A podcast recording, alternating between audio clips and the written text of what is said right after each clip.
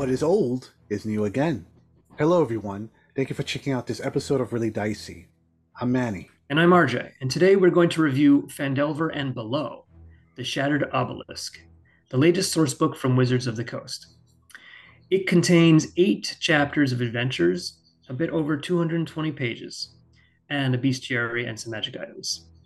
If the title of this module sounds familiar to you, it's because the first half of this book is based on the entire adventure from the Dungeons and Dragons 5th edition starter set. So, yes, the first four chapters were heavily based on an adventure campaign called The Lost Mines of Phandelver that was part of the first 5th edition starter set that is no longer being printed. The current starter set has a totally new adventure called The Dragons of Stormwreck Isle, and I am glad it's being republished because this adventure and the Tyranny of Dragons were great introductory adventures when 5th edition D&D first came out almost 10 years ago. I have run and played this campaign over 10 times at least since The Lost Mines of Phandelver was published. This is the introductory adventure I use for first-time role players who want to play D&D 5e, and I still feel that this adventure has a great set of tools within for dungeon masters. The Goblin Ambush and Hideout scenario in the beginning is a great first adventure, very simple and straight to the point. It's a great start for them to learn combat, skill checks, and role playing. But it's not an easy game. I've had characters die in these adventures when they aren't careful, so it's definitely challenging. The town of Phandalin, along with the different locations where your adventures take your players, is well mapped, thought out, and most importantly, fun. Well, after the initial on ramp chapter, the format of this adventure is a sandbox. Uh, it's a series of locations based around a town, and the players have a lot of agency in choosing where to go and when. The content of this adventure is classic D&D, right? Goblins, bugbears, mines, dungeons, and yes, even a dragon. Um, but there's not a lot of humor or whimsy as in some of the other WotC published adventures. It's pretty straightforward.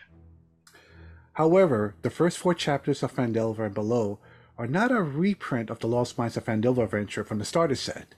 It's an expansion and a revision. You now get more art and more maps.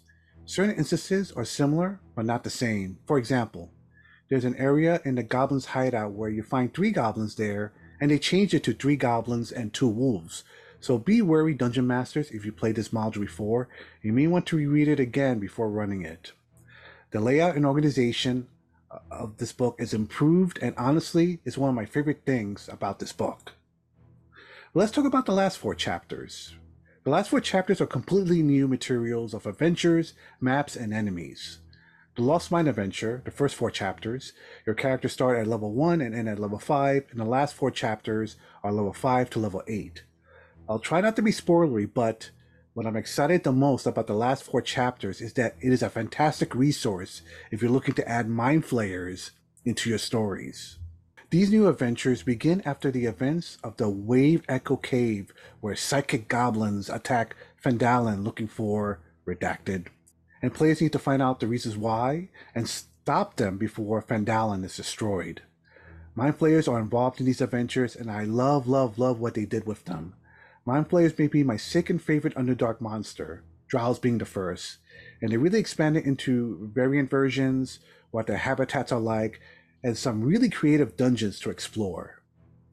I feel like if you're introducing D&D to new players, you have to bring out the classics like Mind Flayers, Dragons, Beholders, and it's great to see Mind Flayers as a threat again. Uh, what do you think of the new Phandelver adventures, RJ? Uh, the second half of the book is also sandbox, right, based around the same town, but with different points of interest.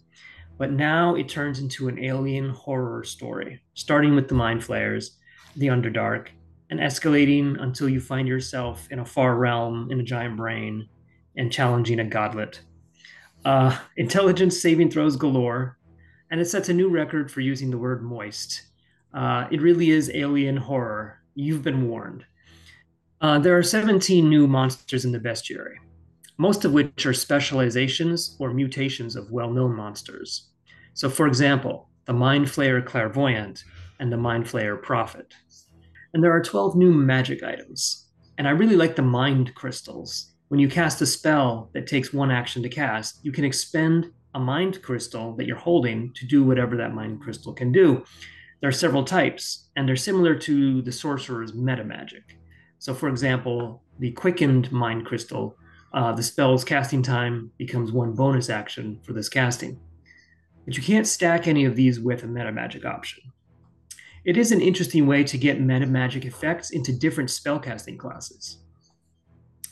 There are also a couple of opportunities in this adventure to earn divine blessings.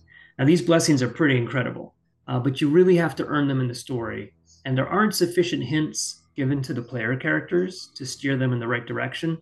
So, your DM may need to provide some clues here.